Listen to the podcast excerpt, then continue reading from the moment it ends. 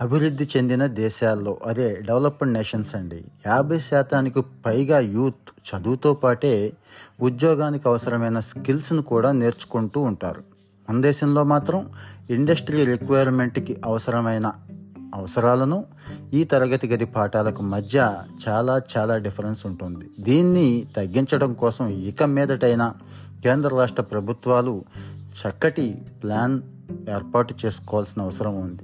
దేశీయంగా నిపుణ శ్రామిక సైన్యాన్ని తీర్చిదిద్ది ఉపాధిని అందించే లక్ష్యంతో కేంద్ర సర్కార్ ప్రధానమంత్రి కౌశల్ వికాస్ యోజనను ఒక స్కీమును తీసుకొచ్చారు. కానీ ఇందులో భాగంగా రెండు వేల పదిహేను నుంచి మూడు విడతల్లో కోటి నలభై లక్షల మందికి నైపుణ్య శిక్షణ కోసం పేర్లు అయితే నమోదు చేసుకున్నారు కానీ వాళ్ళల్లో నాలుగింట మూడొంతుల మంది శిక్షణ పూర్తి చేసుకున్నా కేవలం ఇరవై నాలుగు లక్షల మందికి మాత్రమే ఉద్యోగాలు దక్కాయి అని రిపోర్ట్స్ చెప్తున్నాయి. మరోవైపు కేంద్ర ప్రభుత్వ ఉద్యోగాలు నానాటికి తగ్గిపోతూ ఉంటున్నాయి. నిరుద్యోగుల్లో ఈ పరిస్థితి తీవ్రమైన నిరాశను నింపుతోంది.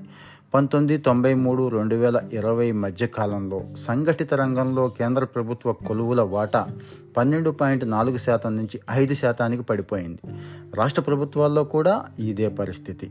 రెండు వేల పదిహేను ఇరవై మధ్య కాలంలో కేంద్ర ప్రభుత్వ రంగ సంస్థల్లో కాంట్రాక్టు పద్ధతిలో నియామకాలు పంతొమ్మిది శాతం నుంచి ముప్పై ఏడు శాతానికి పెరిగాయని చెప్పి అధ్యయనాలు చెప్తున్నాయి.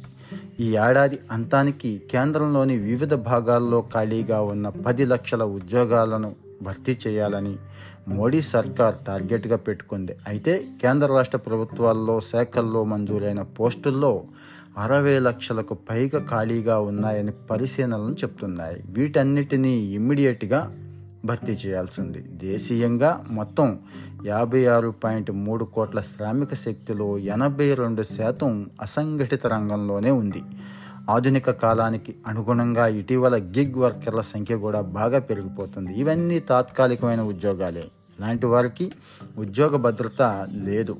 అనారోగ్య సెలవులు బీమా సౌకర్యం కనీస వేతనాలు ఇలాంటివేమీ ఉండవు. దానికి తోడు ఎక్కువ గంటలు పనిచేయాల్సి ఉంటుంది. వచ్చేది కూడా తక్కువే. కోవిడ్ విజృంభించిన తర్వాత దేశీయంగా నిరుద్యోగిత రేటు రెండంకెల సంఖ్యకు పెరిగిపోయింది. పరిస్థితులు కుదుపడ్డాక క్రమంగా అది దిగివచ్చింది. కానీ నిరుద్యోగ సమస్య ఇంకా కోవిడ్ పూర్వస్థితికి అయితే చేరుకోలేదు. ఈ మధ్యకాలంలో ఈ నిరుద్యోగం మళ్ళీ మళ్ళీ పెరుగుతోందండోయ్.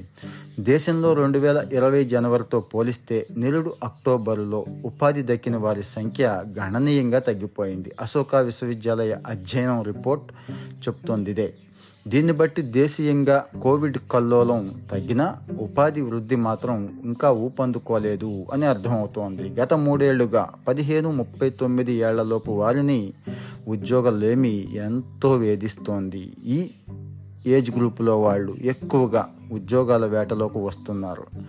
గత డిసెంబర్లో ఇండియాలో నిరుద్యోగిత రేటు ఎనిమిది పాయింట్ మూడు శాతానికి చేరి పదహారు నెలల గరిష్ట స్థాయిని తాకేసింది కూడా. గ్రామీణ ప్రాంతంతో పోలిస్తే పట్టణాల్లో నిరుద్యోగం మరింతగా పెరిగిపోతోంది అని భారత ఆర్థిక వ్యవస్థల పర్యవేక్షక కేంద్రం స్వయంగా చెప్తోంది.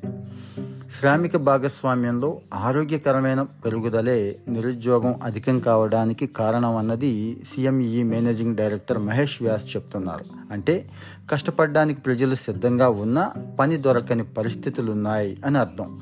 హర్యానా రాజస్థాన్ బీహార్ త్రిపుర ఢిల్లీ లాంటి చోట్ల నిరుద్యోగిత రేటు రెండంకెల సంఖ్యలో కోరలు చాచి ఉంది. ఆంధ్రప్రదేశ్ కేరళలో కూడా ఇది ఏడు శాతానికి పైనే ఉంది.